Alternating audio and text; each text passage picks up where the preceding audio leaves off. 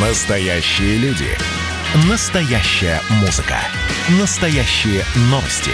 Радио «Комсомольская правда». Радио про настоящее. 97,2 FM. эм. «Война и мир» с Олегом Кашиным и Марией Бароновой. Программа, которая останавливает войны и добивается мира во всем мире. Всем привет, я Олег Кашин в московской студии Мария Баронова. Мария, привет, как у тебя дела?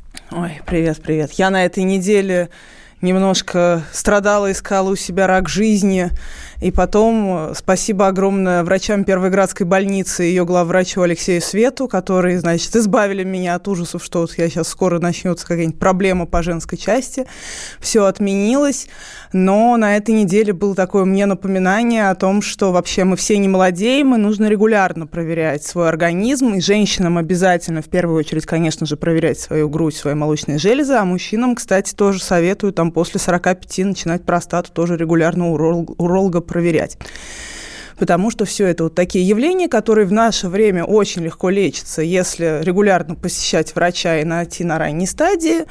Ну, даже на четвертой стадии теперь это все превращается в хроническое заболевание, а не смертельное, но в любом случае на четвертой стадии это уже будет неприятно. Поэтому обязательно ходите вовремя все проверяйтесь, не давайте доброкачественным образованием перерасти в злокачественное. Ну, а московская медицина, как всегда, меня потрясает. То есть я вечно ругаюсь на врачей, но вот в Первой градской больнице просто вот святые врачи. Спасибо им огромное. Да, спасибо им, слава врачам. Но возвращаясь к повестке дня, скажем так, сегодня да, 30 ну, а... Сегодня 30 страстная, апреля. Мари... И сегодня 30 пятница. апреля, про это про страстную потом поговорим. Хотя, на самом деле, мне так прямо слушатели пишут... Да, слушатели пишут, Олег Владимирович, не знаю, уместно ли будет, но, может, обратитесь к хри- христианскому сознанию царя и воинства его, пусть в честь наступления воскресения Христова отпустят пленных или смягчат их страдания в крайнем случае.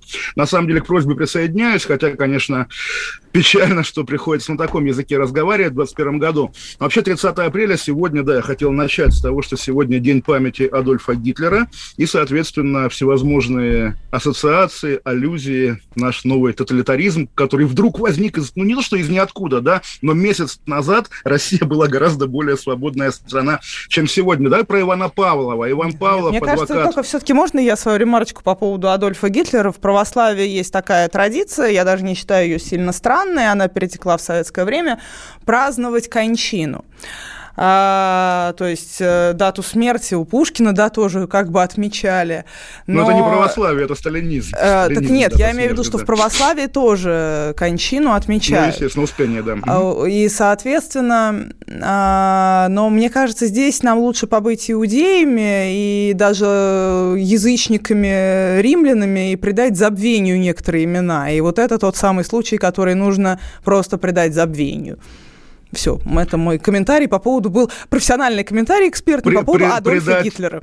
Придать забвению некоторые имена и зарплаты, как говорится, я на самом деле поясню, э, тоже многие слушатели прям ждали, да, хотели, как на гладиаторском бою, чтобы я тебе бросил в лицо, какие у вас зарплаты, а ты бы стала в ответ ругаться, на самом деле не А мои зарплаты, я замечу, что придали забвению и не только я, но еще и интересный казус с ФБК у нас произошел. Это такой слон э, розовый, который мы, наверное, тоже чуть обсудим, если коснемся темы ФБК. Ну, давай лучше начнем с Ивана Павлова. ФБК, и... между прочим, Мария, ФБК, во-первых, иностранный агент, во-вторых, экстремистская организация. А во-вторых, храни упоминать... ее Господь.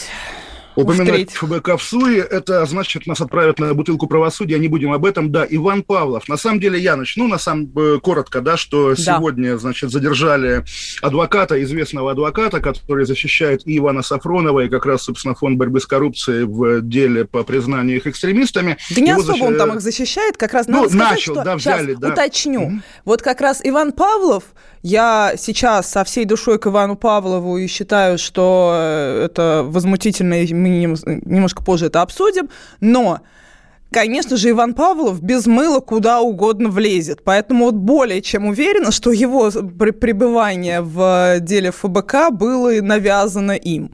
например. То есть я думаю, что попал он сейчас не из-за дела ФБК, а, конечно Нет, же, формально из-за дела, из дела Ивана Сафронова. Я думаю, формально, да, то есть речь о том, что он разгласил якобы секретные данные из дела Сафронова, а именно, что Сафронов как бы предъявлено обвинение, да, Павлов об этом сообщил, и за это зацепились. Я видел сегодня твой пост, и на самом деле я про Павлова знаю гораздо меньше, чем ты, поэтому здесь на тебя рассчитываю, но все-таки твоя логика, собственно, я поясню, да, коротко, что Мария подозревала, да, поскольку адвокат Иван Павлов взялся из ниоткуда, очень Нет, он никогда не был, делах. он никогда не был из ниоткуда, он был всегда примерно понятен, его пиар-стратегия была примерно понятна, но, конечно, мы были в некотором роде конкурентами, и дело в деле Светланы Давыдовой мы оказались вместе. Правозащита открытки в виде адвоката Бадамшина, ну и меня как менеджера, и адвоката Павлова со своей стороны, с команды 29. И у нас были немножко разные тактики. Дело Светланы Давыдовой, это было такое дело матери семерых детей из э, да, ну, Смоленской дело, области, конечно. которая услышала разговор в маршрутке, кому-то и пошла, позвонила на автоответчик посольства Украины. При этом, конечно же, украинцы, они известные вояки, известные дипломаты, они даже не отреагировали на этот звонок, а этот звонок просто так как была прослушка, видимо, в посольстве Украины со стороны ФСБ, было, собственно, обнаружено это, ну, дело быстро, в общем, закрылось. Ну, э, тоже я поясню, да, то есть ассоциация, да, естественно, украинцы не отреагировали, как будто бы кто-то другой на такие звонки реагирует. У Солженицына был роман о том, как американцы на такой звонок не отреагировали, поэтому такая традиция. Но я Но это роман более, чтобы... 49, э, там, описывающий да, ну, 49-й год. Меняется, но... да. Просто, просто люди могут В любом случае, в любом случае, бодрее. смотрите, прекра... вот Маш, мне очень нравится от Анны Павлова... Ставицкой. Давай лучше сразу перейдите в первую очередь на change.org slash Иван Павлов. Это понятно примерно, как на латинице это пишется. А, в как галочка. А, Иван Павлов. И вот э, э, Анна Ставицкая Мария... призывает собирать угу. подписи в поддержку Ивана Павлова. Я считаю нужным вот обозначить, что давайте все все-таки подпишемся на Change.org за адвоката Ивана Павлова. Понимаю, что, возможно, это ничем не да, поможет, как бы но все равно это надо сделать. Тема, да, естественно, надо сделать, но при этом также наши официальные лица от Change.org давно уже шарахаются, но опять-таки здесь не Нет, советчик. я точно знаю, я точно знаю, что как раз Change.org, некоторые официальные лица иногда советуют, говорят, а что вы на Change.org не начнете? Вот если вы начнете, мы посмотрим, что там 10 тысяч человек или 40 тысяч человек или 100 тысяч человек, мы начнем думать и начнем принимать те или иные решения. Поэтому к Change.org они в данный момент относятся гораздо лучше, чем к одиночным пикетам в пустоте. А, вот. Поэтому вот не надо выходить на пустую площадь, на которой вас никто не увидит с белым листом, за это полагается теперь на бутылку садиться, а на Change.org еще все еще можно ходить. Хорошо, но я пытаюсь все-таки вернуться к острой беседе, а именно, да, столкнувшись с ним на вот том деле Давыдовой, ты подозревала, что он конторский, и сейчас твои подозревания, подозрения как бы обнуляются. Правильно ли я тебя понял? Ну, как-то да, я вот была, у меня был такой персональный, то есть я не подозревала, я как-то, ну, с одной стороны, я э, симпатия относилась к делам некоторым, которые вела команда 29 и э, поддерживала команду 29, с другой стороны, я, конечно, держала некий тяжкий груз за душой и подозревала, что, возможно, это вот, ну, как ты, например, про Навальный, как мы с тобой про Навального Так нет, я пытаюсь к этому вернуться, да, просто... Так и э, про Ивана Павлова я лично факт, тайно тоже подозревала. Факт, понимаешь, Маш, это именно вопрос логики. Я еще раз скажу, я э, Ивана Павлова совершенно не знаю, что такое, просто логика. Ага, если его сейчас арестовали, значит, в прошлом он как бы абсолютно безупречен, такой логики на самом Ой, деле да нет. Не, ну... Любо, любые такого рода ситуации, они чаще говорят о том, что прежние соглашения соглашения, да, прежние разрешения перестали действовать, и не более того. Да, но в, в моем случае, помимо всего прочего, объективных никаких данных у меня о том, что Иван Павлов Конторский у меня не было, я была просто не согласна с некоторыми его тактиками и затаила бабскую злобу. Вот сегодня мне стало стыдно, что я на него затаивала бабскую злобу. Вот, простите меня все, ну, пожалуйста. Вот, и, и тогда в общем виде все-таки хватать адвокатов, да, причем по не то, что там у адвоката в руках окровавленный нож, да, за ним волочится парашют, а хватать адвокатов по каким-то каким-то надуманным формальным поводом, тоже вот очередной такой шажок куда-то туда, в Андроповщину, еще в какой-то ад. На самом деле также такая дата, я хочу про нее сегодня сказать. Сегодня э, сколько, 53 года с момента выхода первого номера бюллетеня «Хроника текущих событий». Собственно, икона диссидентства советского, да, подпольная газета такая, ну, или журнал машинописный, да, собственно, который прессовали, его сотрудники садились в тюрьму или кончали с собой, или, будучи запуганными, ломались. Ну, в общем, до 83 -го года он просуществовал, и в 83-м его окончательно грохнули.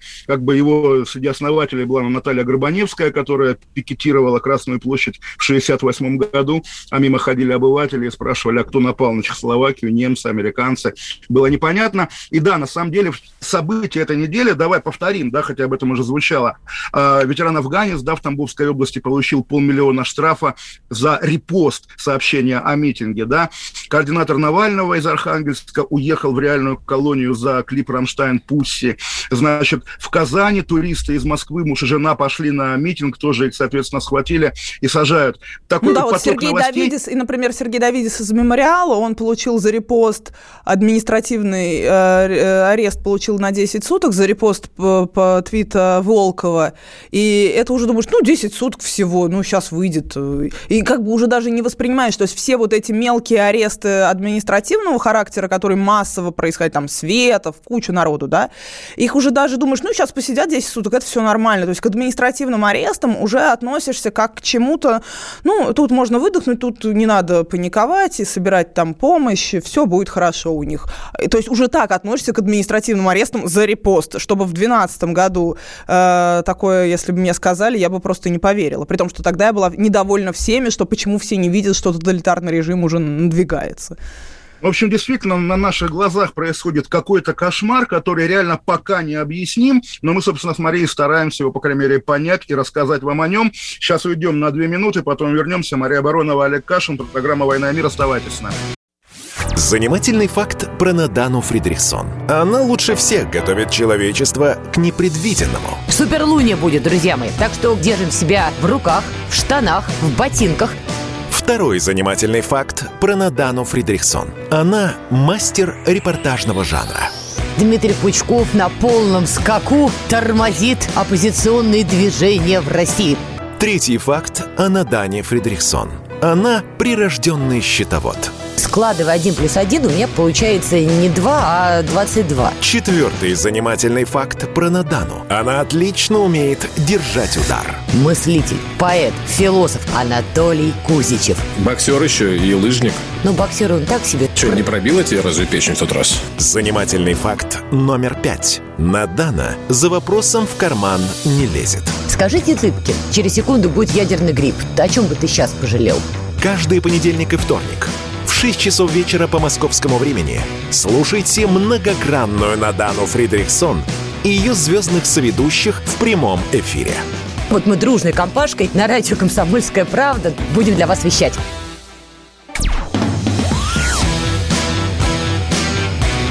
«Война и мир» с Олегом Кашиным и Марией Бароновой. Программа, которая останавливает войны и добивается мира во всем мире.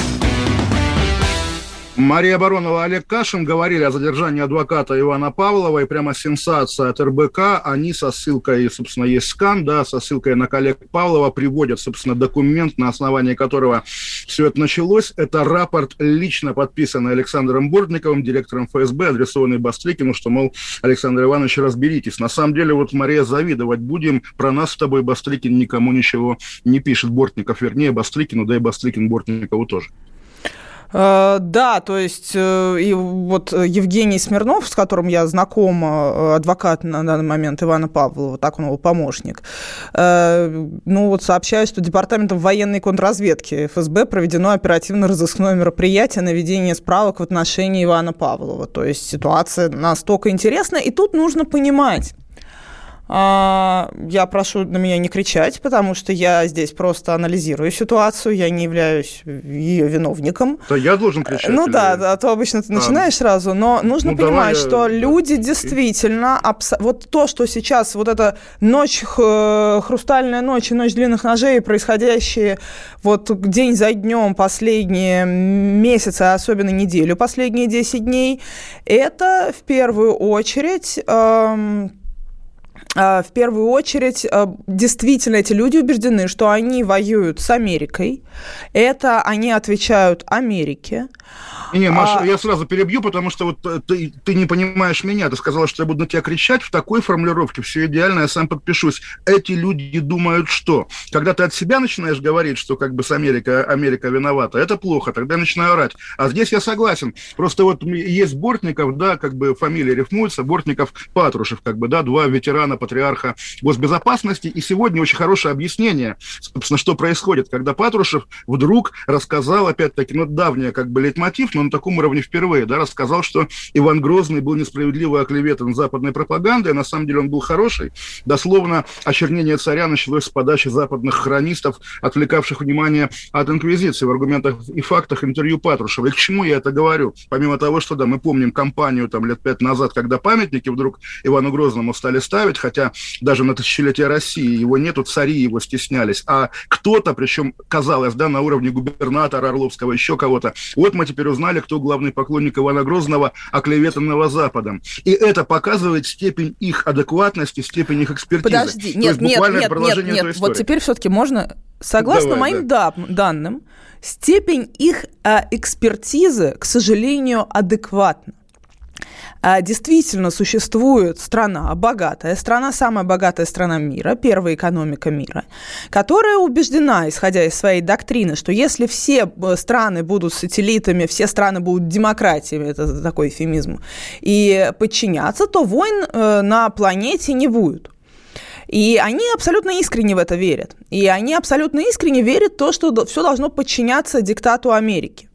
Такая страна действительно есть. Другое дело, что у нее не особо-то и получается э, реализовывать эту ситуацию, чтобы все страны подчинялись, все страны посмеиваются в целом.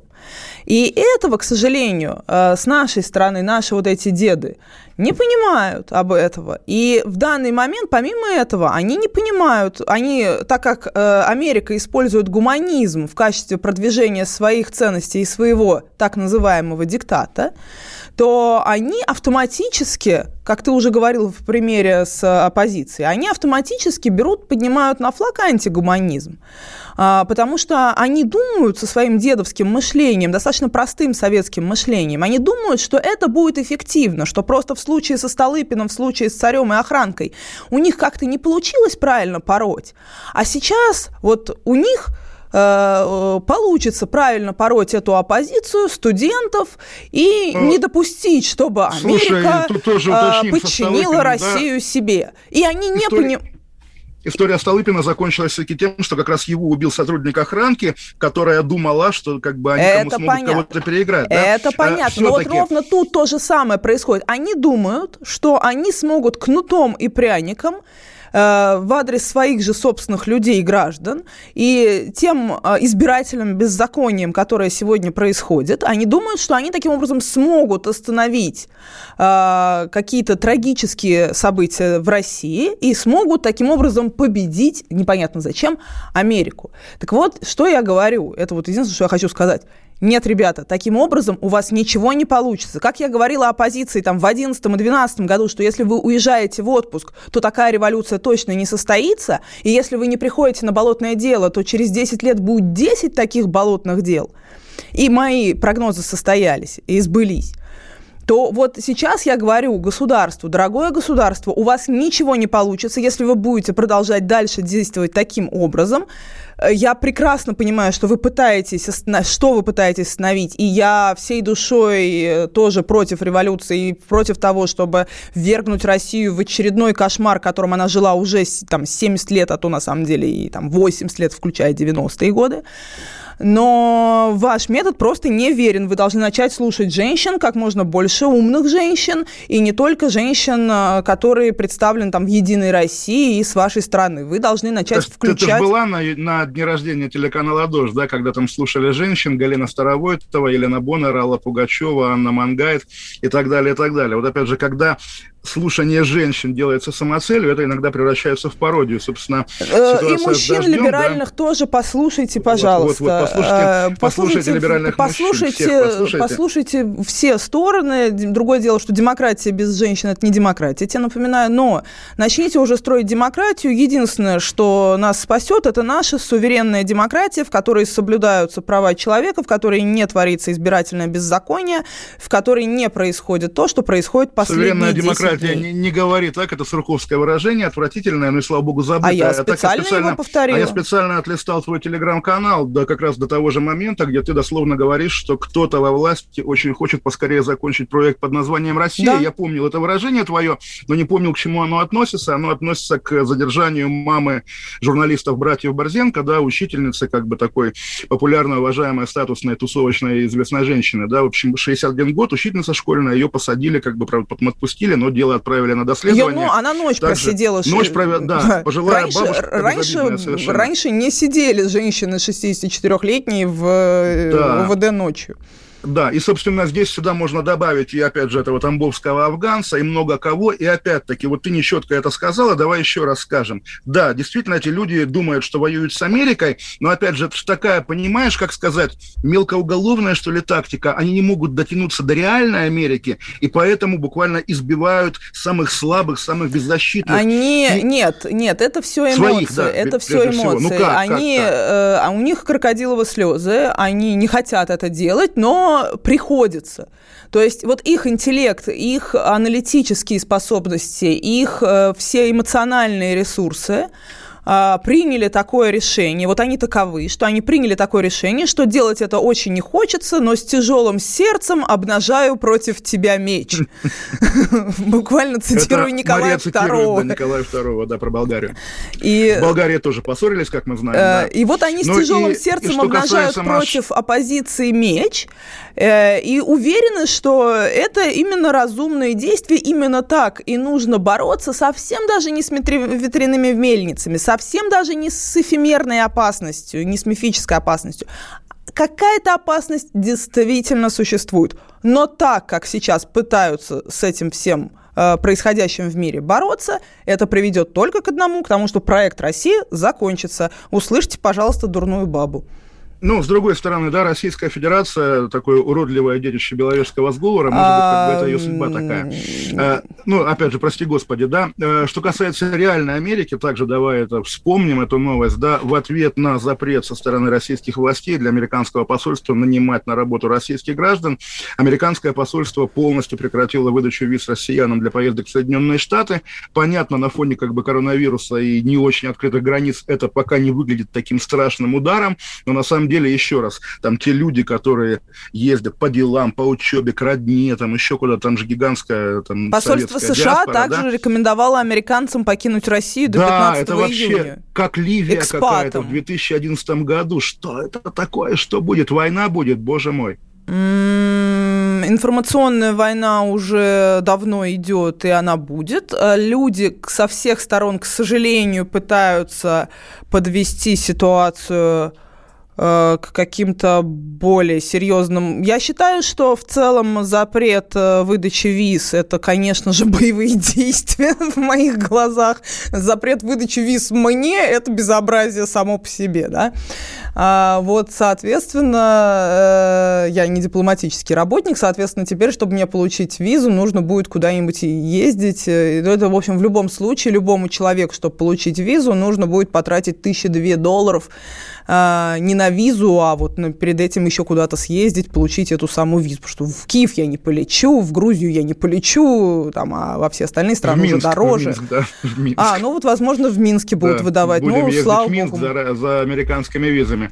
Ну и, собственно, да, э, еще раз скажем, что все-таки понятно, что это война, это война, но Соединенные Штаты все-таки не очень ведут эту войну в отношении своих граждан, а российское государство почему-то обрушивает дубину своей, окей, антиамериканской ярости на простых Нет, ну как, России. там э, Монофорт, э, много есть посаженных, много там У... по подозрениям сотрудничества с русскими, при том, что они вообще никого рядом с русскими не стояли, присели надолго по другим, начали их проверять там финансово, начали проверять их дела, кучу народу присела. И Мария народ... Бутина сидела в американской Нет, ну Мария Бутина это отдельная история, я говорю про своих граждан. Да. В общем, сейчас мы уйдем на небольшие новости, минут пять, потом вернемся. Мария Баронова, Кашин Олег.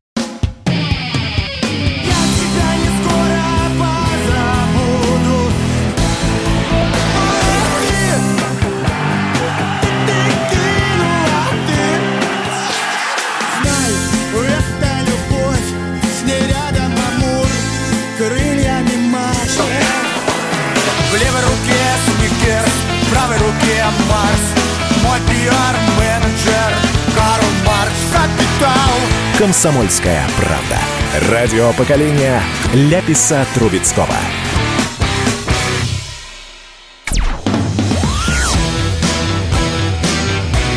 «Война и мир» с Олегом Кашиным и Марией Бароновой.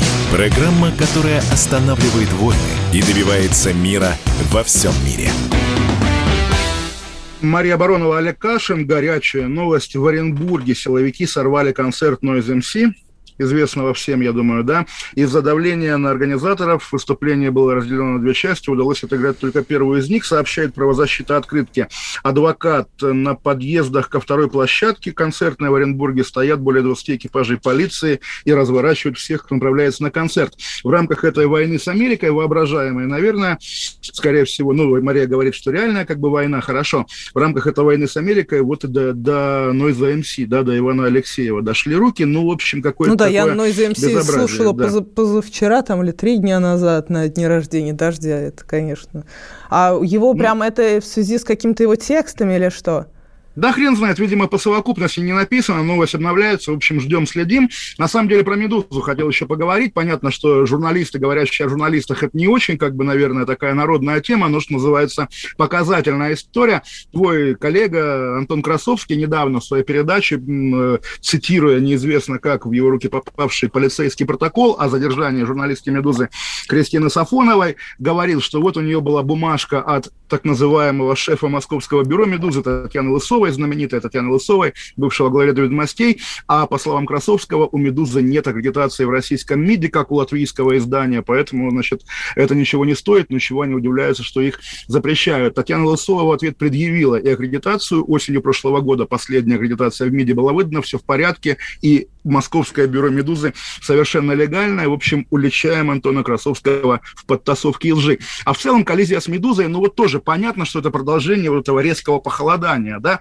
Хотя ты прекрасно знаешь по этой среде, по этой тусовке, спроси среднего такого демшизоидного комментатора Ну да, там Фейсбука, «Медуза» что это такое агенты «Медуза». Кремля. Да, он тебе скажет, что они продались, они обменяли этого самого Голунова, да, на свою совесть. Тот же Навальный обвинял «Медузу» в продажности. А Лысова и... была так просто врагом врагом а номер один была у Навального. номер один, да. А для, опять-таки, для товарища майора или для, для товарища генерала армии, который страдает за клеветанного Ивана Грозного, между Лысовой, а, Навальным... Да, и здесь надо прочим, понимать, что для, э, насколько я понимаю расклад на данный момент, я тут немножко скользкой ситуации, но побуду все-таки журналистом, потому что я журналист на данный текущий момент. Моя, моя ипостась такая, хоть в это... эту минуту. В, в эту, эту минуту, ну, хоть это и немножко всегда странно, и я по-прежнему, мы понимаем, что притворяюсь журналистом, а, но... А, по моим данным, а, совершенно абсолютно невыгодная ситуация вся, которая происходит с «Медузой» для мэрии Москвы. А, в мэрии Москвы э, были в ярости. А, вся эта ситуация крайне невыгодна а, Кириенко. Бром, Бром. И в первую очередь это невыгодная ситуация Кириенко. Но, скорее всего, так как и само дело Голунова крайне любопытное, там были разные генералы названы в качестве заинтересованных сторон, Ну, Потом чел... Голунов забрал свои слова обратно. А, Голунов, конечно же, да. Э, Голунов забрал свои слова обратно, а я вообще сотрудник э, Арти и Комсомольской правды, мое дело маленькое, сижу, э, примус подчиняю. Ну так вот, конструкция такова сегодняшнего расклада, что в деле Медузы, в истории ситуации с Медузой не заинтересовано огромное количество людей в государстве, и они пребывают буквально в ярости. Не, Маш, вот тоже интересно. Ты говоришь, я с тобой согласен, да, лояльность Медузы к мэрии такой секрет Полишинеля, да, но скажи, пожалуйста, а вот Сергея Семеновича Собянина ты последний раз когда где-нибудь видела, да, а, Сергей Семенович Собянин, Сергей Семенович Собянин прекрасный менеджер, он умеет делать красиво, он сделал неплохо вроде бы даже Тюмень.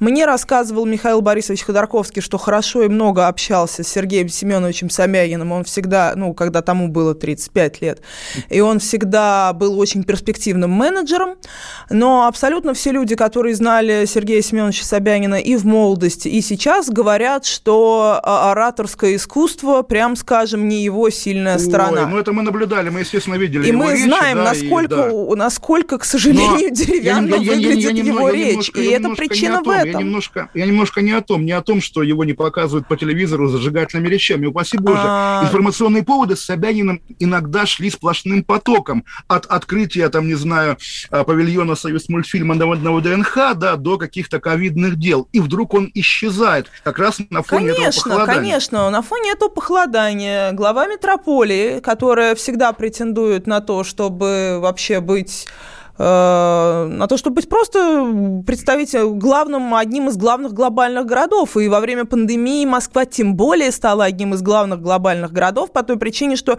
в ней не закрылась экономика, и большое количество разных, в том числе э, э, ну, бизнесменов от шоу-бизнеса стало приезжать в Москву, просто потому что здесь можно было думать о том, как сейчас развиваться в год, когда все остальные под локдауном там, в странах первого мира.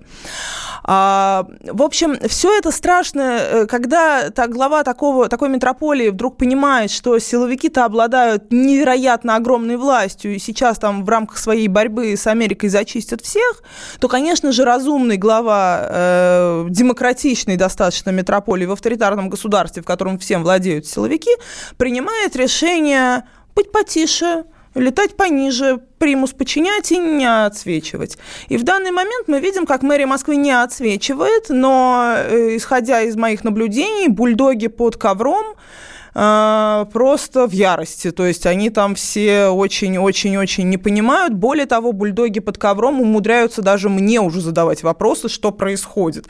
И я такая, ребят, ну вы как бы нашли кого спрашивать. Почему-то все уверены, что я большой эксперт во всем и все на свете знаю, но я тоже стараюсь не отсвечивать, примус подчинять.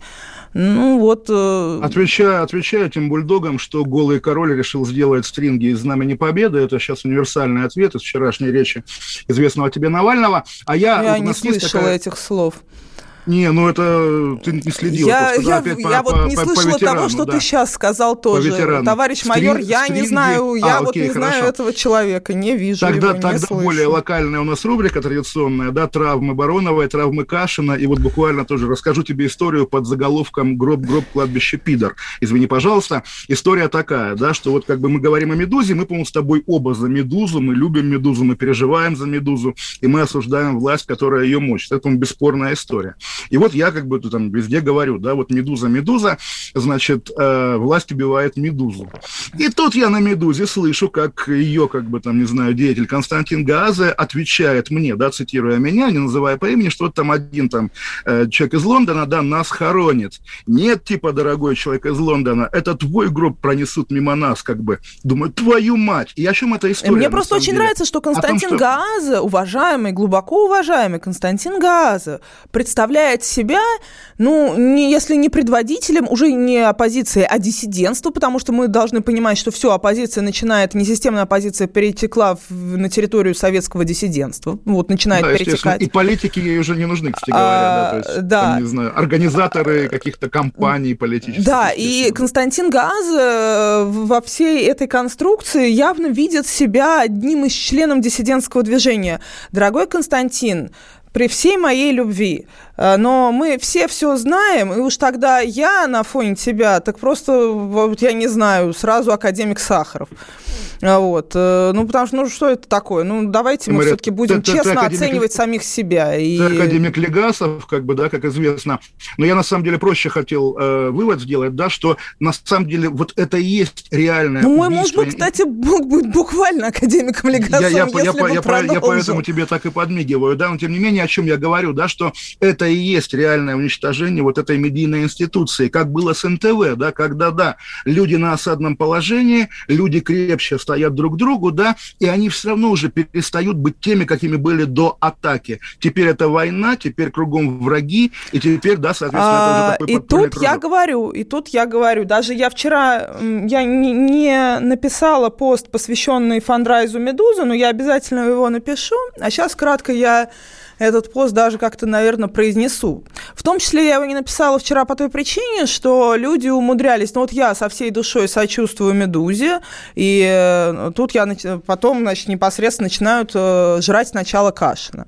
Ну, а потом, конечно же, через запятую нападают на Арти, и я для себя сформулировала такую мысль. Вот я не мыслю России, не мыслю России без арти и ее нынешних институтов. Особенно без арти международного, арабского, Вот нет, вот не, не, Маш, как, как, как раз, это же подмена понятия. Не, хот, не хотела об этом, тема очень токсичная. немецкого. Сейчас, ну, можно я договорю? Не-не-не, подожди, подожди. Вот именно, что ты уже наперсток и шарик под наперстком.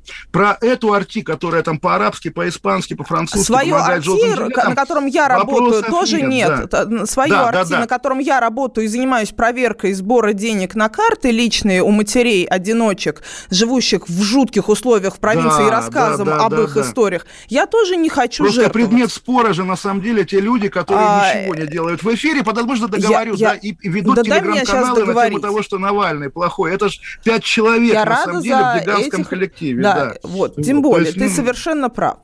А, так вот, я не мыслю, э, не мыслю Россию без «Медузы», я не мыслю Россию без медиазоны, я не мыслю Россию без дождя, без Лобкова на дожде, я не мыслю Россию вот без оппозиции, без ФБК. И я не мыслю Россию, в которой э, ФБК назначены экстремистками. Я не мыслю Россию без, э, без дождя и Тихона Дедков в качестве его главного редактора. Для меня, дорогая, вот все эти виды России для меня очень дороги. Я считаю, что единственное, в каком виде может Россия развиваться, это когда все эти активные люди с разных сторон не являются врагами друг другу, а являются сотрудниками за одним. Оставайтесь, столом. Оставайтесь, оставайтесь. Просыпайтесь, вставайте, люди православные! В эфире радио «Комсомольская правда». Я Сергей Мордан. Прогноз на 21 год вас не порадовал, я надеюсь. Конвойные в белых тулупах, лающие овчарки, прожектора шарят по белой пустыне. Давайте уже вот по-нашему, по-русски скажем. По Врагам и изменникам Родины нет и не будет пощады. Руки стене... прочь от Егоды. А. У него нашли огромный дилдо в шкафу. А вообще он отмазывал заключенных и пил с ними коньяк. Каждое утро в 8 часов по Москве публицист Сергей Мардан заряжает адреналином на весь день. Мне кажется, это прекрасно.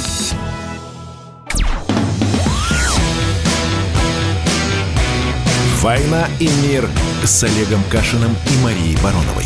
Программа, которая останавливает войны и добивается мира во всем мире.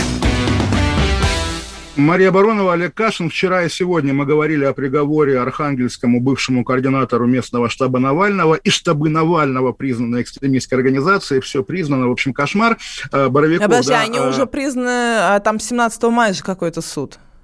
Хрен знает, сказали, сказали признано, значит признано. Давай не будем нарываться. Нет, подожди, да, у меня вот тут на вот в моей телекомпании Арти еще пока пишут только что иностранный агент. Ты там, по-моему, следишь за распределением благотворительной деятельности, поэтому, может быть, тебя, да, как неэфирного человека не предупредили. Так нет, я Но, это прочитала в канале, что пореш... А я тебе больше скажу, что юрлица под названием штабы Навального вообще не существует, а, и кого признают Значит, юрлица, подожди, да. у «Открытой России» тоже нет юрлица, движение по закону есть ФЗ, которое об общественных движениях, которым не нужна регистрация. Поэтому они решили, что сейчас они, я понимаю их логику по той причине, что это логика, что, а, возможно, возьмут юристов ФБК на вооружение практику, которую делали юристы, в том числе я, в «Открытой России», и, и поэтому заведомо, заранее превентивно сказали, вот не сможете вы пользоваться ФЗ об общественных движениях. Это в этом суть. Но общем... Э, нет, вот тут у меня пометки в РТ на русском в канале, это... что фонд борьбы с коррупцией включен в НКО, выполняющий функции иностранного агента, но ничего про экстремистов еще звездочек нету. У нас такой, знаешь, с тобой разговор в формате бесконечного гипертекста, да, бесконечного тупика. Ссылка, ссылка, ссылка. О чем я начал, блин, говорить? О приговоре этому архангельскому навальнисту. А ему да, прям реально года. за, за ролик Рамштайн, за ролик Рамштайн, вот да, Девятаев при этом... Да, да, да, которого мы воспевали неделю назад. Да, так вот, гитарист группы Рамштайн Рихард Круспе раскритиковал приговор, дословно процитирую. «Я узнал о деле Андрея Боровикова из СМИ. Иск против него был подан за репост клипа «Pussy» в российской соцсети. Я очень сожалею, что Андрей Боровиков приговорен за это к тюремному сроку. Суровость приговора шокирует. Рамштайн всегда отстаивала принцип свободы творчества как неотъемлемое право человека. Не, ну это очевидно, Спасибо, что конечно. это такое избирательное, то есть нужно понимать, что никакому Рамштайну, никакому порнографии это не имеет. Это избирательное такое совсем э, беззаконие. Я не считаю, ну, что это избирательное да, право применения. Это избирательное, а за то, да. Что мы за сейчас... То, что, мы за сейчас... то, что он навальнист, но при этом, да, вот опять же, коллеги из открытых медиа, это разные истории с МБХ медиа, если что, пишут, что из-за этого клипа на Боровикова, собственно, написал донос один из волонтеров штаба Навального, того самого. И «Новая газета» уточняет, что это, этот волонтер на самом деле осведомитель полиции, который сам предложил Боровикову вместе посмотреть сохраненный ролик.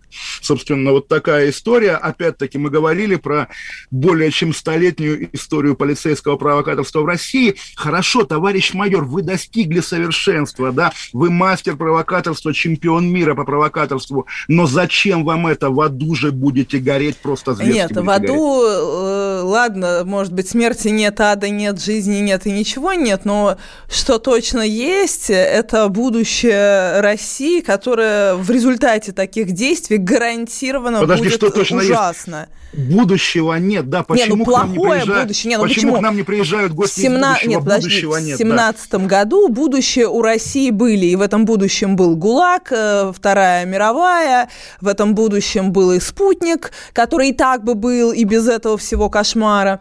А, но в 17 в 1917 году у России было будущее, и вот какое оно было, мы в курсе, какое оно наступило.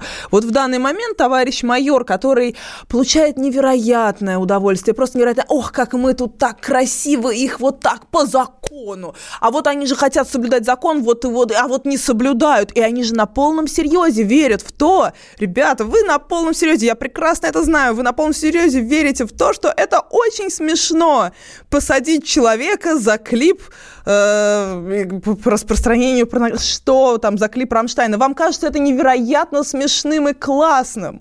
Вы правда не понимаете, что ваши дети будут жить в аду. Не в том, не в, не настоящем аду, а в настоящем. В аду, который наступит после революции, который будет неминуемо после таких действий. Прекратите в, вот этот в огонь, в ужас революции кидать нашу страну. Вы делаете какие-то абсолютно безумные вещи и думаете, что это нормально. Это ненормально, у вас ничего не просто не получится. Вы просто разрушите страну, вы, вы, вы думаете вообще непонятно чем. И я пытаюсь, очень стараюсь вот не переходить на мат исключительно потому, что мы находимся в прямом эфире э, вы уже люди просто творят не по... и они и вы продолжаете быть уверены, что все это очень смешно, прикольно и ах, как вы их. Да, ну и, кстати говоря, тоже по ассоциации, хотя, понятно, более мелкая история, чем «Атака на Медузу», но вот издание «Проект», знаменитое, которое и Луизу нашло, да, Луизу Кривоногих, и про жен Рамзана Кадырова делало расследование, кто-то пожаловался, сообщил в Инстаграм, что это страничка умершего человека. Там есть такая опция, вот умирает человек, и его страницу делают умерший, пишут там вечную память, и писать на ней больше ничего нельзя. Тоже такая мелкая пакость, опять же, ну какого-то, не знаю, айтишника на службе центра Ну, э, это допустим, даже не айтишника на службе службе центра Э. Это э, буквально вот те люди, которые, когда ну, Майкл слушай. Макфол э, был э, в качестве посла, и даже уже после Майкла Макфола вообще не было некоторое время в Москве посла, был заместитель э, Макфола Ховард Соломон. Э, и, Ой, я его помню, конечно. Да, ну, и... По-моему, он, по-моему, он э, ЦРУшник. Какая, да, он, наверняка, но он прекрай. Он прекрай, он славист в первую очередь. Он славист, русист, он, он очень образованный человек, очень большая умница, с ним всегда было невероятно приятно общаться. А, но э, вот какие-то непонятные люди брали и подкидывали в, там в, в презервативах э, э, и говно, этих простите. людей, Мария, ты прекрасно знаешь некоторых лично, да, как говорится? Нет, это были не нашисты, это были именно что сотрудники, то есть по, по этим самым, по камерам э, было видно, что это, соответственно... Не, ну слушай, а кто какал Яшину на, на машину? Это был да? Лев есть... против, это были другие, а вот тут как, уже... Какой Льва против не было тогда Ну не еще? Лев против, Лев... нашисты это были. Нашисты вот, да, это были, Соответственно, да. одно дело нашисты, когда это делают, а другое дело, когда это официальная институция российская как, совершает. Как на машину можно, если ты как бы общественный деятель, да, а если ты эшник, то как это нельзя? Ну, эшники мы знаем. Ну, немножко вот безумно, когда эшники начинают заниматься нас как было чер- червочки на эшники забили до смерти, включая твоих знакомых эшников, по словам, по крайней мере, самого Червочкина за минуту до смерти, как бы, да, поэтому здесь тоже дело такое, но, опять же, степень, вот, да, чтобы не, не было каких-то совсем мрачных тем, степень вообще градуса происходящего заголовок медиазоны философ Славой Жижик вызвал главу СК Бастрыкина на, дебат, на дебаты по поводу уголовного дела журнала «Докса». Это не панорама, да? Это не панорама, я вот... Нет, а я, кстати, про панораму, да, мы сейчас перейдем. Но, но и я как раз человек, который однажды почувствовал, что да, вот есть некоторая система, которая хочет, сама не знает, как жить, но хочет под, подчинить своим правилам весь мир. К сожалению, если бы эта система жила хорошо, я бы, может быть, согласилась. Но сама система это живет вот по ту сторону океана, не очень хорошо это государство живет. И тогда я захотела просто взять и демонстративно встать рядом с Россией, что, ребят, вот если вы меня не слышите, что вы уже занимаетесь какой-то непонятной не, ну, пропагандой ну, на тему а «русские идут», тогда я пойду с русскими да, встану. Рядом с Россией, ну, русскими, армянами, да, встать рядом с Россией, это, соответственно, не, ну, быть рядом просто, с товарищем майором, не, ну, да? чуж... Мне, мне плевать, вот все, что вы, ты говоришь, я не согласна ни с, ни с одним, ни с другим, но в любом случае мне не западло встать рядом с Россией, я русский человек. Ладно, но давай я не тогда хочу, чтобы Россия совсем не слышала меня и не понимала, что она творит. Пусси, знаменитая песня «Пусси», за которую человека посадили на два с половиной года. Группа «Рамштайн», песня «Пусси».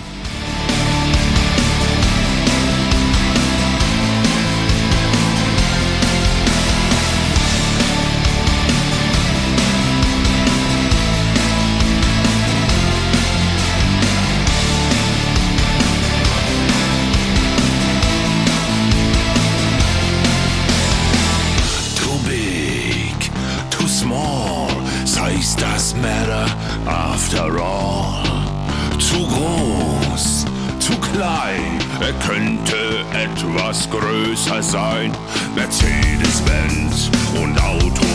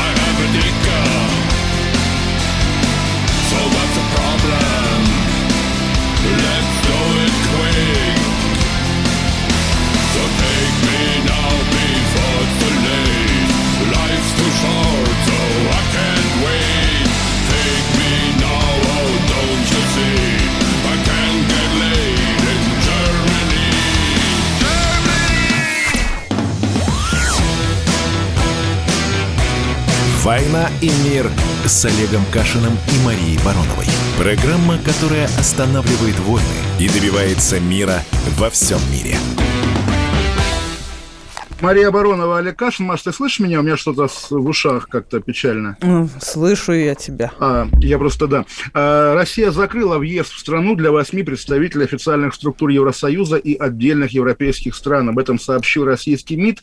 Въезжать в Россию теперь запрещено председателю Европейского парламента Давиду Сасоли, председателю Национального совета Латвии по электронным СМИ Ивару а- Абалиншу, видимо, за «Медузу», директору Центра государственного языка Латвии Марису Балтиншу. Кстати говоря, вот мы говорим, естественно, естественно, там, что э, все мрак, да, но вот я у знакомых русских в Латвии, да, увидел крутую совершенно историю. Девушка, работающая на телевидении, да, на местном, на латышском, но русская, да, написала в Фейсбуке, что ищет помощницу. Написала по-русски. И ей пришла бумага из полиции, что а какого черта вы по-русски делаете объявление, понимаешь? Вот да, этот вот как бы такой абсурдистский как бы флер, идущий оттуда, он во многом служит оправданием тому, что происходит в Российской Федерации. Что, да, смотрите, там они запретили не, как ну, называется это? Не, не, Redfish, да? Я просто предлагаю, вот, например, если это из серии, что раз э, в Саудовской Аравии мужики э, и там и матери, так, ну, которые уже с покалеченной психикой отрезают клиторы своим дочерям, то давайте в отместку за это мы будем в России своим дочерям клиторы отрезать. Ну вот только вот, так, вот, вот да, другого абсолютно. варианта у меня вот нету. Поэтому надо поводу. тебя однажды напустить на Эдварда Чеснокова, как говорится, мир ему, потому что он также, вот это его фирменный, фирменный прием, который меня постоянно вот. морачит. Эдвард, привет. Но но, да, еще, кстати, я совершенно сегодня забыла о том, что у нас 8 800 200 ровно 9702 это будет у нас интерактив, а 8 967 967 200 ровно 9702, да, вроде так. Вот, 8 967 200 ровно 9702. Пишите Viber, WhatsApp, Telegram, а то я зашла посмотреть, что там, как вы меня ненавидите, а вы меня сегодня ненавидите, потому что я забыла вам сказать а, эти самые Viber, WhatsApp, Telegram. Пишите нам туда, что вы думаете по поводу нашего обсуждения и вообще, какие у вас идеи, как вообще уговорить наше дорогое государство, нашу дорогую оппозицию, наших дорогих либеральных профессиональных журналистов, наших дорогих охранительских журналистов, вести себя как люди, а не как вот непонятно кто в хлеву, и друг друга обзывать, э, друг друга э, расчеловечивать, э, друг не пытаться найти диалог. Может быть, у вас есть какие-то, дорогие а можешь... слушайте, идеи, как вообще вот всей дорогой гуманитарной интеллигенции, которая создает смыслы, которая глаголом жжет сердца людей, которые сегодня, понятно, что сегодня глагол является основным оружием в нашем современном мире, и информационные войны являются главными войнами. Как остановить эту информационную войну? Вдруг вы, дорогой русский народ, знаете, как это сделать, потому что я не, ну, мы, не мы знаем, на самом деле, но про пресловутые зарплаты мы договорились не разговаривать. Вот. А так, что у нас еще? Да, Ставропольское ДТП, ну, что называется, действительно, всем соболезнуем, страшная история. И про Саратов хотел, про а бабушку, что в Ставрополь? Которая... Ты можешь подробнее сказать, потому что я...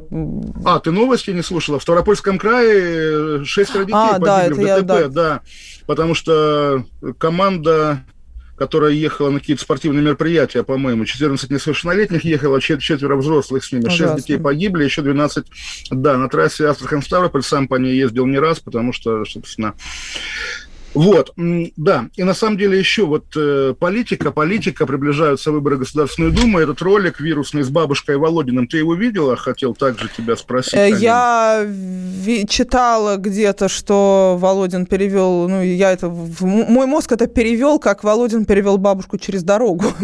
Сам ролик я не да, смотрела. Да, оч- очевидно, что бабушка подготовленная, бабушка Володинская, очевидно, это ответ на предыдущую антиволодинскую пропаганду на тему суррогатного материнства, да, за которую которой, по слухам, стоит Андрей Турчак, и что там еще было по Володину. Ну, в общем, тоже что-то про гейство, по-моему. В общем, идет а такая каким борьба образом, прямо. каким образом сюжет, в котором э, богатые мужчины, вместо того, чтобы бороться с несправедливостью в адрес бедных мужчин, социально близких им, в некоторых контекстах, э, вместо того, чтобы бороться с неправовыми законами, направленными против живых людей и против их прав, и против их устройства жизни, этих взрослых людей. А вместо этого вот эти богатые люди, которые могут бороться с этим, они с этим ничем не борются, но при этом реализуют свои права богатых людей, рожать как угодно детей, лишать детей матери, между прочим, Нет, это, это понятно, естественно. То есть э, сам, сама и уголовные дела по борьбе с суррогатным материнством, и законы о борьбе с суррогатным материнством, это чистое людоедство, не обсуждается. Я говорю чисто про Нет, я просто возмущена, знаешь, я возмущена да. даже вот... То есть меня, с одной стороны, возмущают все эти происходящие по поводу... Я не люблю, когда богатые мужчины покупают тела бедных женщин, а потом отнимают у них детей и воспитывают их без ну, матери прости, или богатые матери. мужчины бывают и богатые женщины. Покупают, а, давай Нет, это другое. Бога... В случае, это с, богатой, другое, в случае да. с богатой женщиной это мать. Богатая женщина это, это биологическая мать. Она является биологической матерью этого ребенка Богатый и воспитывает. Мужчина, биологический отец. А, да, да, но только mm. отец не равен матери. Это разные функции. Отец Ой, это ну, просветительская функция. Опять нас уголок, Хотя ты был уголок, тот самый мужчина, который вот. буквально кормил грудью, я признаю. На... Нарвался на, соответственно, комплимент. Тогда, тогда идем дальше, идем дальше. И Пасха 9 и Пасха и 1 мая. На самом деле, я помню 95 Подожди, а мы что-то мы прошлого... Пасха-то Страстная пятница это хорошо, но вот мне очень понравилось, как э, Э, ИА «Панорама», наша любимая, написала, что страны ОДКБ примут решение... Да, там мы вчера с Эдвардом цитировали по жеребьевке, да, что э, о том, решат... Решат, да. кто, за кого они, за Таджикистан или Киргизстан в жеребьевке. Э, что происходит вообще? Как, я просто не очень понимаю, в чем же там источник конфликта. А, ну, опять же, я сошлюсь на Эдварда Чеснокова. Он объяснял, что это американцы уходят из Афганистана, и, соответственно, возникает нестабильность в регионе, который пользуются всякие мутные силы. Я пока не очень согласен, на самом деле, потому что выглядела как буквально бытовая стычка на границе, которая переросла во всевозможные боевые действия, но они же закончились уже, да, вроде бы все в порядке, там нет никакого Мне... такого Нагорного Карабаха. Нет, ну, я, безусловно, но так как я живу в столице нашей родины СССР, и, конечно же, Москва стала подлинной столица СССР только после развала этого самого СССР. Теперь здесь все-все-все этносы, которые жили в СССР, представлены, и все вовлечены в экономику города, и я этим действительно искренне горжусь. Я настоящий многонационал, в отличие от нашего дорогого однонационала. Олег Кашина. Но я, когда началась, начался очередной вот, э, карабахский конфликт, меня больше всего беспокоило что мне, как не армянину и не армянке, и не азербайджанке, нужно проявлять сдержанность, нужно понимать, что мои соседи являются и азербайджанцами, и армянами, что нужно каким-то образом сделать так, чтобы здесь, в Москве, люди не начинали идти друг против друга э, в связи со всеми этими событиями и находить э, слова для всех, сочувствие, быть сдержанной и так далее и тому подобное.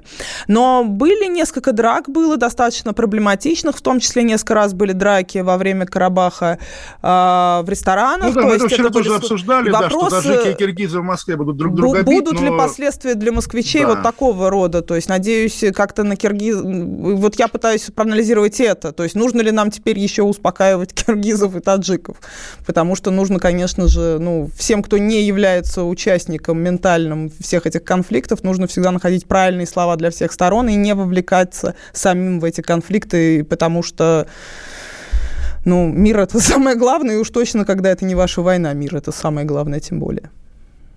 Разобрались с киргизами и таджиками, опять же, удачи обеим сторонам. Александр Беглов сегодня вручал ордена в Петербурге, если ты видела это видео, и перепутал. Он пришел без маски, но в перчатках, хотя лично вчера... вчера Это же про Беглова стандартно, какой-то совсем Наоборот, э, продлил масочный режим и отменил перчаточный, то есть все перепутал. Э, издание «Мэш» называет его «Рассеянный с улицы Бассейной». Опять же, традиционный повод, хотя как бы это уже такая давняя история, поговорить, почему Владимир Путин вот вот так сознательно самых нелепых своих, так сказать, клевретов отправляет руководить Петербургом. Почему так? За что он не любит свой родной город? Я не знаю, ну просто Беглов.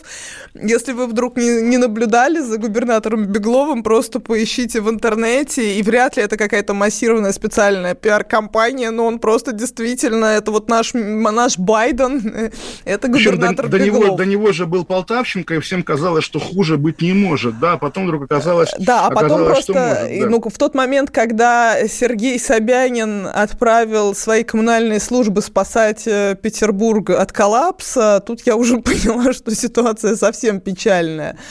А, это было, по-моему, в прошлом году или в позапрошлом. А, поза, не помню. Позапрошлом, по-моему, в прошлом году были проблемы с зимой везде.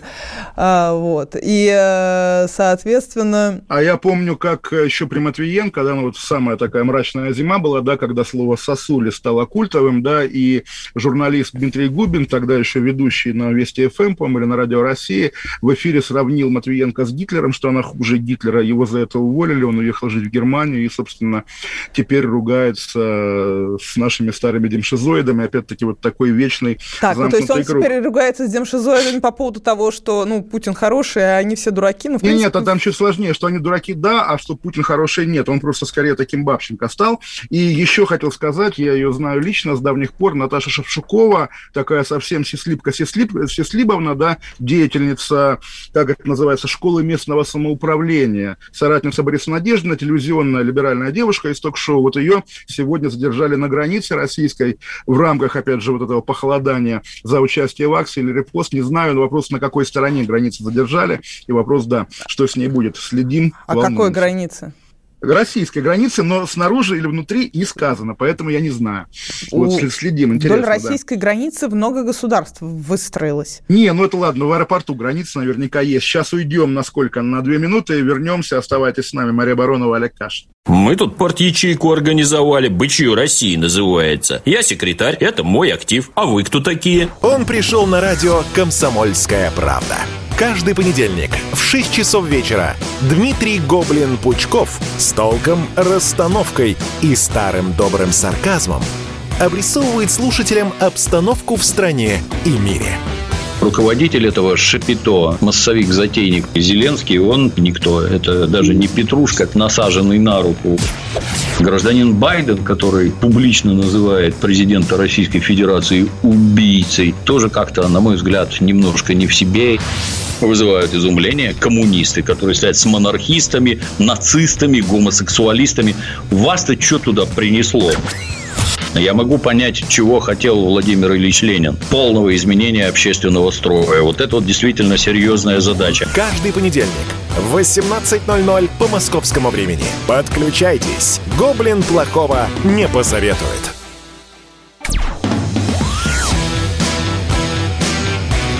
«Война и мир» с Олегом Кашиным и Марией Бароновой.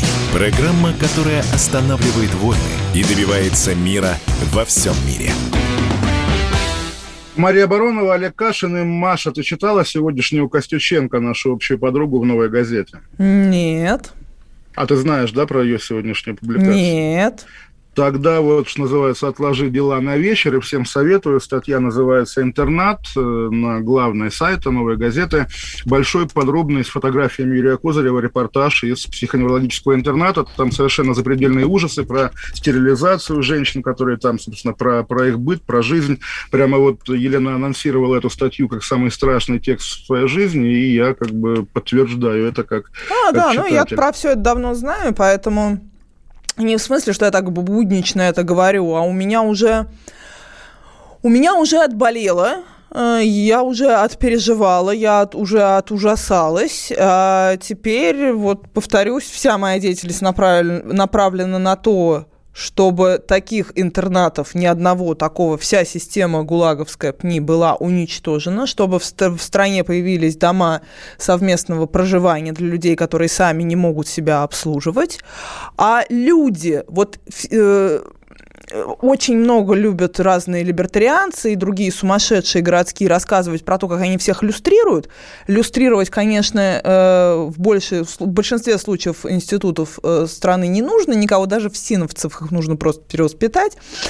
А, вот. Но в данном случае, да, должны будут быть люстрации тех глав э, этих самых психоневрологических интернатов, которые непосредственно каждый день ответственны за то, что происходит в этих психоневрологических интернатах, имеют абсолютную власть над этими несчастными людьми, а, которые прекрасно осознают характер этих действий, которые имеют бюджет, возможности, силы, в том числе интеллектуальные, прямо вчера поменять все это, не меняют это день за днем, эти люди будут наказаны за свои э, страшные преступления, просто страшные преступления. И помнишь... Читайте, называется «Интернат». В закрытых психоневрологических заведениях сегодня живут 177 тысяч россиян. Большинство из и них помнишь, там умрут. Маша, помнишь, помнишь, в 2012 году довольно популярная тема вот таких, опять же, светских бесед в наших кругах были, вот когда была начиналась Капковщина, да, на фоне болотного дела и так далее, а вот там как провести велодорожку в концлагере, да, насколько И я тогда этично... в большом городе журнале писала обзор как фигурант болотного дела. Я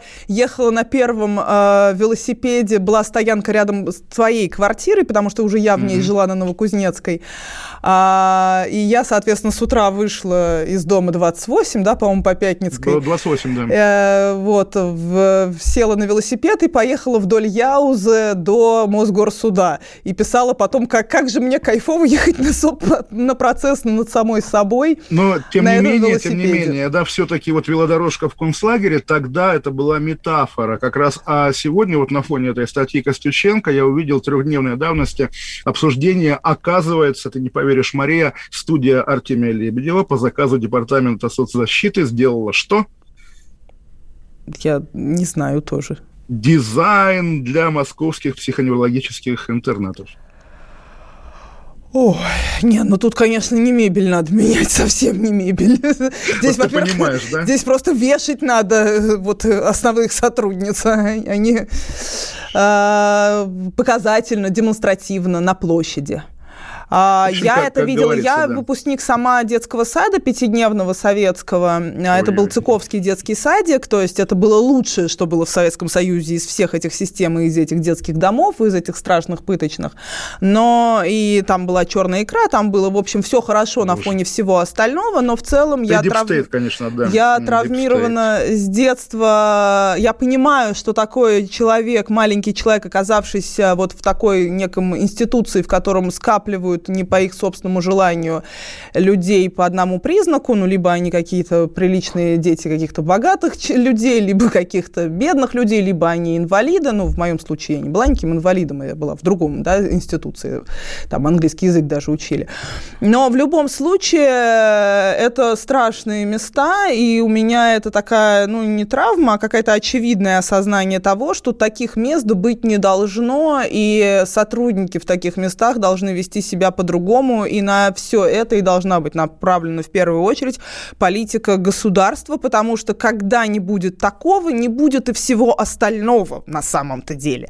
Когда люди поймут, что нельзя издеваться над слабыми, над стариками, над э, особыми детьми и помещать их в такие места, и где они там гниют, умирают, и где с ними происходят страшные, чудовищные пытки день за днем. А, вот как когда все общество поймет и начнет бороться именно с этим, общество и само по себе станет совсем другим, и уже не будет хотеть идти войной на соседей, не будет хотеть э, бороться с Америкой путем посадок всех журналистов и активистов. И очень много в этом обществе уже не будет. Мы не увидим. И, и домашнего насилия в этом обществе тоже, конечно же, не будет. Мы должны в первую думать о том, что происходит в ПНИ и детских домах. Это... Правоображение про воображаемую Америку, про воображаемую Америку, про которую мы говорили сегодня в начале программы. Только что горячая новость, что Курц, австрийский канцлер, позвонил Путину, предложил Вену как место встречи Путина и Байдена. Американец Салливан, в свою очередь, заявляет, что да, встреча будет Путина и Байдена летом в третьей европейской стране. Возможно, действительно, возможно, действительно в Вене. И забавная просто новость. Мои друзья из телеграм-канала «Жаба и гадюка» нашли, где работает Илья Медведев, сын Дмитрия Анатольевича Медведева, Медведева. Он работает в компании MY Group, которая принадлежит Максиму Юсуфову, сыну экс-министра энергетики Юсуфова. И в чем здесь прикол? Может быть, ты помнишь, потому что такая история из начала десятых, нет? Да, да, да, что-то припоминают. Не, не, про, про, именно, именно про Юсуфова, который, как бы отбирая, как бы, как писала газета «Ведомости» тогда, у разных людей бизнесы, объяснял им, что они делают дословно пенсионный фонд или будущую финансовую империю для молодого человека. И вот была дискуссия, а кого он называет молодым человеком. Дмитрия Медведева, поскольку тогда еще был тандем Путин-Медведев, или своего сына Виталия. И, собственно, здесь в «Ведомостях» сказано, нет, он Медведева, не Виталия же, по помог получить основе телеком лицензию на 4G. В итоге два молодых человека соединяются, когда сын Медведева работает в компании сына Юсуфова. Люблю такие истории, хотя, конечно, вряд ли они кого-то всерьез трогают. А правильно ли я понимаю, что это те самые ведомости, из которых все хорошие люди ушли? Не, не, не, это, это Был те прогноз, самые ведомости... что все будет плохо, вот неплохо. А, это статья в «Ведомостях», которую я читал, когда мне было 30 лет, про молодого человека, то есть как бы это старые ведомости. А, а сейчас, да, это сейчас, жаба, а сейчас это жаба а сейчас и жаба и гадюка. Я знаю просто журналиста этого, который ее делает, и, соответственно, доверяю ему, прям скажем. А, я-то уже обрадовалась, подумала, господи, не, не. может, в ведомостях что-то хорошее начало Эти ведомости уже загробная жизнь, как бы привет им, конечно, но тем не менее. Не, ну что-то там хорошее есть, какие-то хорошие люди там остались. Хорошая а, вот. Но, э, да, интересный у нас... Э, Слушай, вот что я забыл. Проклова и Табаков. О, это, это просто... Потому это... что мне приятно это говорить, э, чтобы тебя сейчас взорвать, надеюсь, твои пуканы, как говорится, потому что именно «Комсомольская правда» писала о том, как 13 или 15-летняя Проклова крутила романы с женатыми актерами. А, ну это потрясающе, да, что э, крутила рамот, это я обожаю, да, разрушала семью малолетняя мерзавка. Э, э, и насколько я, про, я всегда поражалась, насколько инвалидизированы с детства женщины в этой богемной среде. Я мимо нее тоже в детстве проходила, и мимо нее даже как-то там какой-то мужчина пытался мне свою пипиську показать, когда мне было 10 лет, дать потрогать буквально. Я от этого сбежала, проблевалась. Э, простите, дорогие радиослушатели, что я говорю в таких интонациях, ну а как мне еще описывать то, что испытывает десятилетняя девочка, когда какая-то мерзость к ней это самое. И так больше я никогда, я не была никогда жертвой никакого такого вида насилия, потому что я всегда очень хорошо защищалась, и даже в 10 лет я прям максимально экранировалась от всех этих, вот от всех таких мерзавцев. И практически избежала чего-то такого подобного. Но огромное количество женщин в этой среде всегда полагало это какой-то даже нормой. То есть э, девочек там учили учили, что ну не вертись перед мужчинами, это же мужчины. И они с детства были воспитаны так, что если это с ними случилось, если к ним начинает домогаться какой-то мерзавец, если им там кто-то пытается тыкаться этой штукой, то они, а, сама виновата, б, возможно, есть какая-то схема, в которой ты реализуешься, если ты будешь более покладистой. И женщины какие-то более защищенные, возможно, Яна Поплавская, как э, дочка более, э, более статусного папа была более защищена от всей этой гнилой мерзости, а, и другие женщины, они, например, относились, конечно же, к тем, кто э, ну, как раньше у нас говорили, сделала карьеру через постель. А что это значит? А это значит, что какая-то мразь к тебе приставала, ты, наконец, сдалась э, в ужасе, что тебе не дадут никакой карьеры, ну, и потом тебе дают карьеру. И при этом абсолютно никогда мужчина ни в чем не виноват. Конечно же, во всех этих конструкциях, а женщина всегда виновата во всем. И вот меня всегда в этой богемной среде поражало, насколько женщины, родившиеся в конце э, 60-х, а в случае с Прокловой вообще в начале 50-х, 50 50 да. да. Но вот все эти женщины, которые родились в 50-х, 60-х, соглашались с тем, что они самые плохие, и что вообще вот мужчины, которые так обращаются с людьми, это нормально. Они, для них это всегда была нормой. И вот этот шабаш ведьм, который сейчас обрушился на Елену Проклову, которая, наконец, в 67 лет рассказала своей страшной боли, и человек реально всю жизнь не может вообще... Сексуальной жизни у него, по сути, нет никакой, судя по всему, просто из-за этой жуткой травмы детской. Вот этот шабаш ведьм возмутился не Зудиной, не который защищает этого своего ну, мужика. Ну, которая, которая, извини, пожалуйста, сама когда вышла. Ну, да, примерно в таком же возрасте, да. А, а, а конечно же, У нас новости, на Маша, 8 800, 8 800, 200 ровно 9702, звоните после новостей, будем говорить обо всем об этом. 8 800, 200 ровно 9702. 2. «Война и мир» с Олегом Кашиным и Марией Бароновой.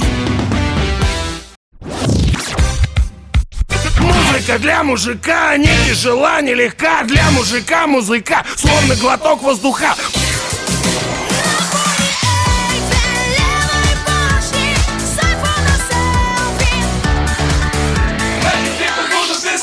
«Комсомольская правда». Радио поколения группы «Ленинград».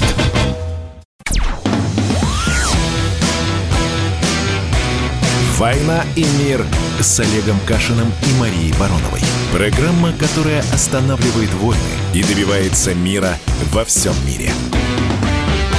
Мария Баронова, Олег Кашин, 8 800 200 ровно 9702, адвокату Адвокату Сейчас. Ивану Павлову, да, преизбрали меры пресечения в виде запрета определенных действий, каких непонятно. И, Мария, ты хотела что сказать, или мы Дениса из Петербурга будем слушать? Сейчас мы Дениса послушаем обязательно, Денис, повисите, но я просто вот сказать еще раз по тому, что мы обсуждали перед рекламой про Юсуфова и про старую статью на, э, на «Ведомостях». Почитайте обязательно вот этот пример. Юсуфов мне сказал, что действует по поручению президента Медведева.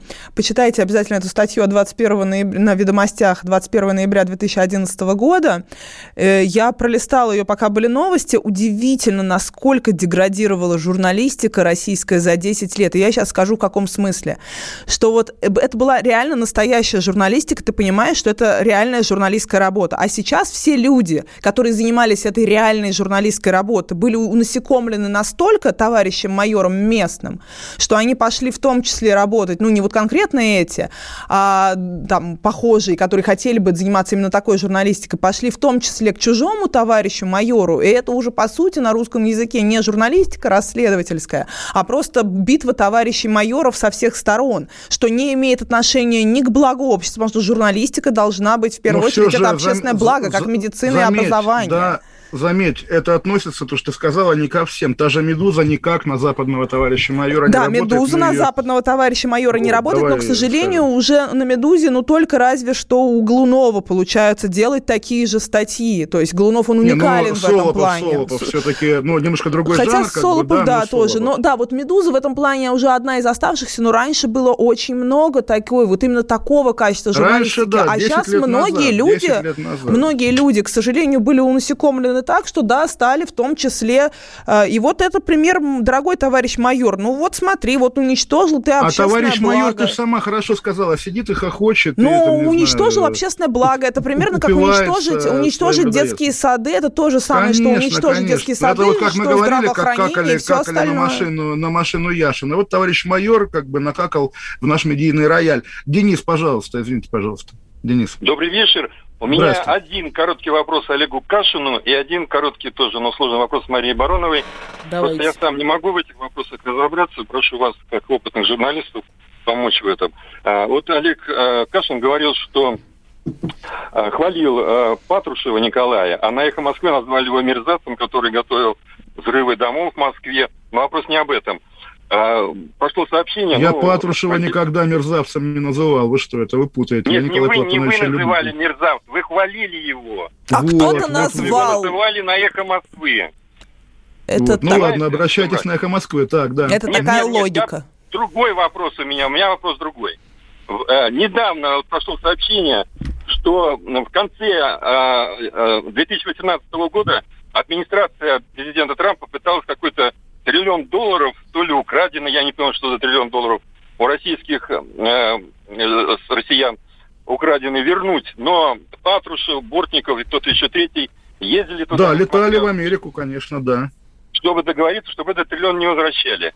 Вот что это за триллион, почему его надо было возвращать, и почему его не вернули? И вопрос... Ну, про триллион не знаем, но мировое братство спецслужбистов, оно как бы есть, оно не секрет. Тот же Патрушев сегодня как раз звонил Салливану, помощнику да, Байдена по безопасности, именно они обсуждали саммит, а, они договорятся всегда. Дело да. Владимира Карамурзы э, было засекречено, младшего, было засекречено ФБР, и по-прежнему, э, согласно, есть такой freedom of э, Свобода слова, да, freedom of, freedom of information, закон, закон от 76 года, вот по нему Владимир Карамурза уже который год выцепляет эти самые засекреченные анализы, которые я нашла в какой-то момент, мы вывезли их из России, а в итоге они были засекречены после визита Патрушева в Америку. Если у нас еще звонки, 8 800 200 ровно 902, Иван из Питера тоже. Иван, здравствуйте.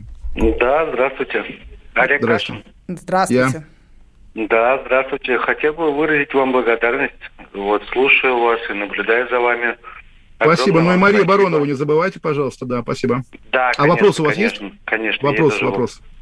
Подписывайтесь на наш телеграм-канал Кашин Гуру и Баронова. Я уже подписан. На Баронова тоже на подписывайтесь. Да, может быть, немножко а, отойду от темы, но хотел бы, вот, а, может быть, спросить про фильм Навального. Все-таки что вы скажете, вот ваше мнение?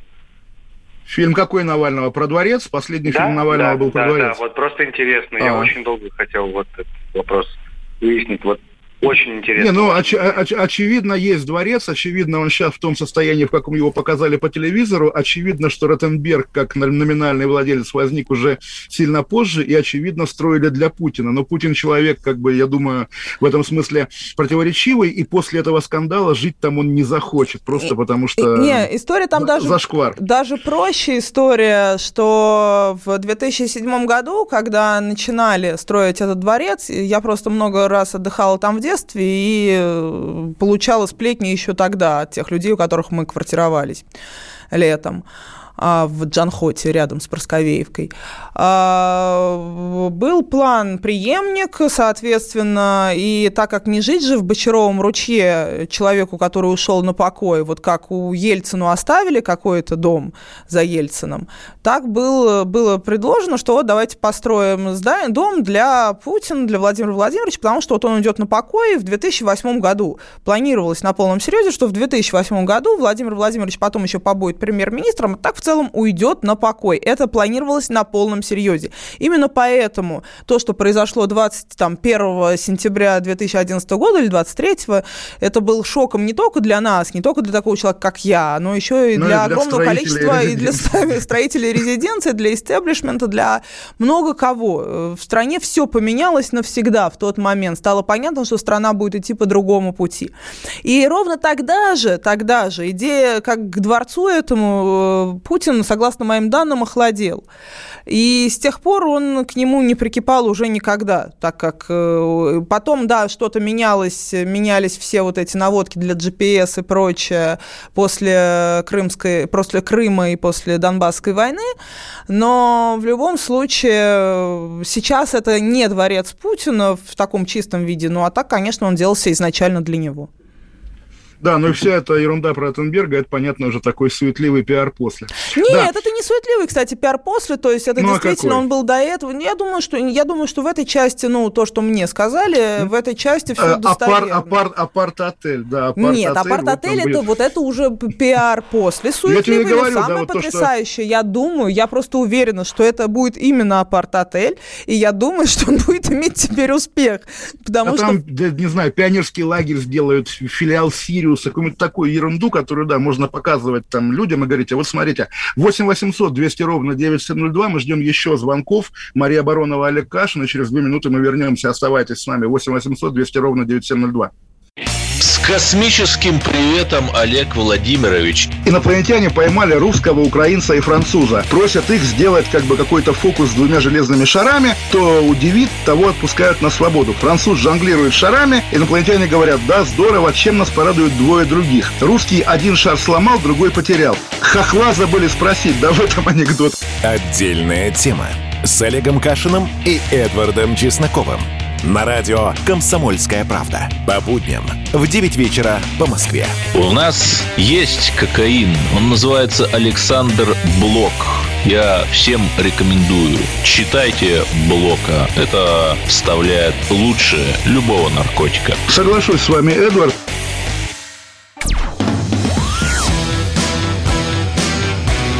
«Война и мир» с Олегом Кашиным и Марией Бароновой. Программа, которая останавливает войны и добивается мира во всем мире.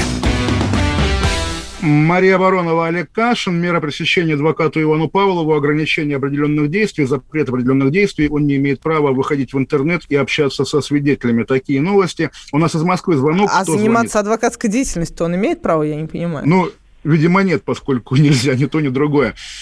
Как зовут слушателя Денис из Москвы? Здравствуйте, Денис. Да, Денис. Да. Прекрасному Олегу привет, как всегда. Маше тоже. Вот. Ну, вопрос у меня сегодня к Маше, который я очень люблю. Вот. Но вот она то, что говорит, вот описывая вот этот ужас, который даже представить себе невозможно было действительно даже на страницах информационного агентства «Панорама». Не, я себе это вот, все представляла не... в 2012 году, всех предупреждал. Меня не слушали, говорили, что я сумасшедшая. Вот. Да, но вопрос даже а не я не сумасшедшая. Нет, на самом деле, я бы, ну, вы знаете, я бы тоже подумал, что сумасшедший человек, который может такое предсказывать. Но, тем не менее, вот смотрите, я вы просто... все вот как бы диагноз ставите вот абсолютно правильно, да, и, ну, я тоже в полном, так сказать, полной прострации, особенно после того, как арестовали этого за клип э, Рамштайна. То есть да. даже Напомню, что мы поставили но... песню час назад специально да, из помню, этого да. клипа.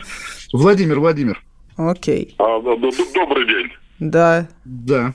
А, здравствуйте. Да. Вот. Вы знаете, вот вы говорите про... Э, извините, я два инсульта перенес, я мне 62 года, я как бы уже это самое, поэтому немножко сбивчиво это самое, не, не обращайте внимания. Не, нормально, нормально, вот. говорите. Но дело все в том, что вот говорите о домашнем насилии, а я вот столкнулся с вообще дичайшим насилием. Меня хотят, хотят элементарно запытать вот обыкновенный полицай. А чего? В чем вот причина? Просто обиделся, вот просто обиделся, что я ему сделал замечание, хотя он ни удостоверения не предъявил, ничего, он состряпал дело. Но мы об этом говорим и со, и со страниц Арти, и везде обо всем происходящем. А, Вообще все журналисты об этом говорят какая, каждый день, что ситуация. с этим надо бороться. А? Мы же говорим о полицейском насилии. Не, а в чем, в чем ваша история? Да, полицейское насилие, Нет, понятно, это зло. Том, что, понимаете, дело все в том, что пока кто-то борется, вот, таких, как я, просто тупо вот запытывают и все до смерти. То есть убивают. Я два, написал два письма на комсомольскую правду, я куда только не писал. Самое, что интересное, когда вот 3 февраля, например, я, извините, я бывает два-три раза в месяц выхожу в аптеку, мне бывает, что некому. Вот, я подхожу к подъезду, на меня нападает оперуполномоченный из другого района, я живу в заводском районе, он центрального района. Он элементарно нападает и говорит, поехали со мной. Я говорю, извините, говорю, постановление у вас или что есть. Причем он представился не оперуполномоченным, а следователем. Так, смотрите, мы сейчас просто... А, таких историй тысяча. Это а, то, как не работает институт полиции, история о том, как не работает институт полиции в нашей стране. И как раз политика а, должна быть направлена на то, э, кто такой президент? Это тот, кто управляет государством таким образом и создает других э, менеджеров, нанимает э, и назначает их таким образом, что в итоге институты работают не так, как они работают сейчас. И политика должна, любая деятельность любого политика должна быть направлена на постоянное улучшение работы этих примем, самых институтов. Примем еще звоночек, пока время есть. Кто нам? Ну, пока что вот они у нас такие в России. Игорь Москва, извините, Игорь, здравствуйте. Добрый вечер, э, уважаемые ведущие. Два вопроса. Первый э, про послание президента.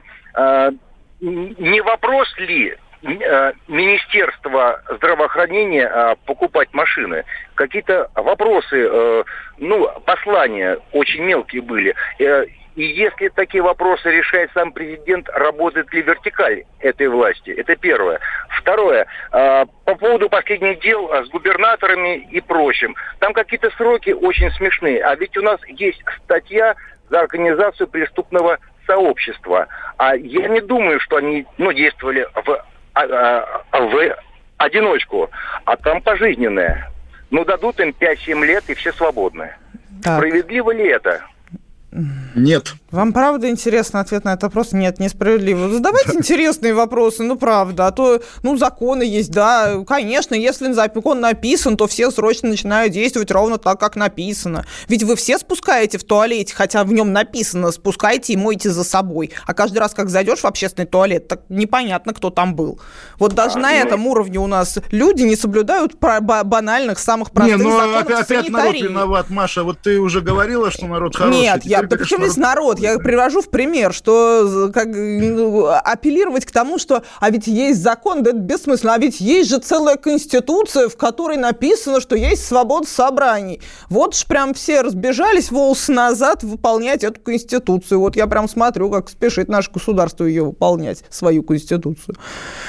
Выполнялась Так что не надо, э, это все мы, да, мы апелляция за, к она бессмысленная. тогда, как бы это ни звучало, это сказал, выполняйте свою конституцию, главный диссидентский лозунг, то есть, да, они обращались к советской власти, чтобы она выполняла свою конституцию, а она не могла, реально не могла, потому что если у системы нету средств ограничения, да, нету обратной связи, нету контроля, то даже если... те правила, которые она сама для себя придумывает, ей оказывается не нужны. Это железный закон. Если развития. нету общественного блага, оно полностью уничтожено в виде независимой от государства журналистики, потому что это такое же общественное благо, как и э, медицина, как, и, э, конечно, как и образование, как и дороги и мосты.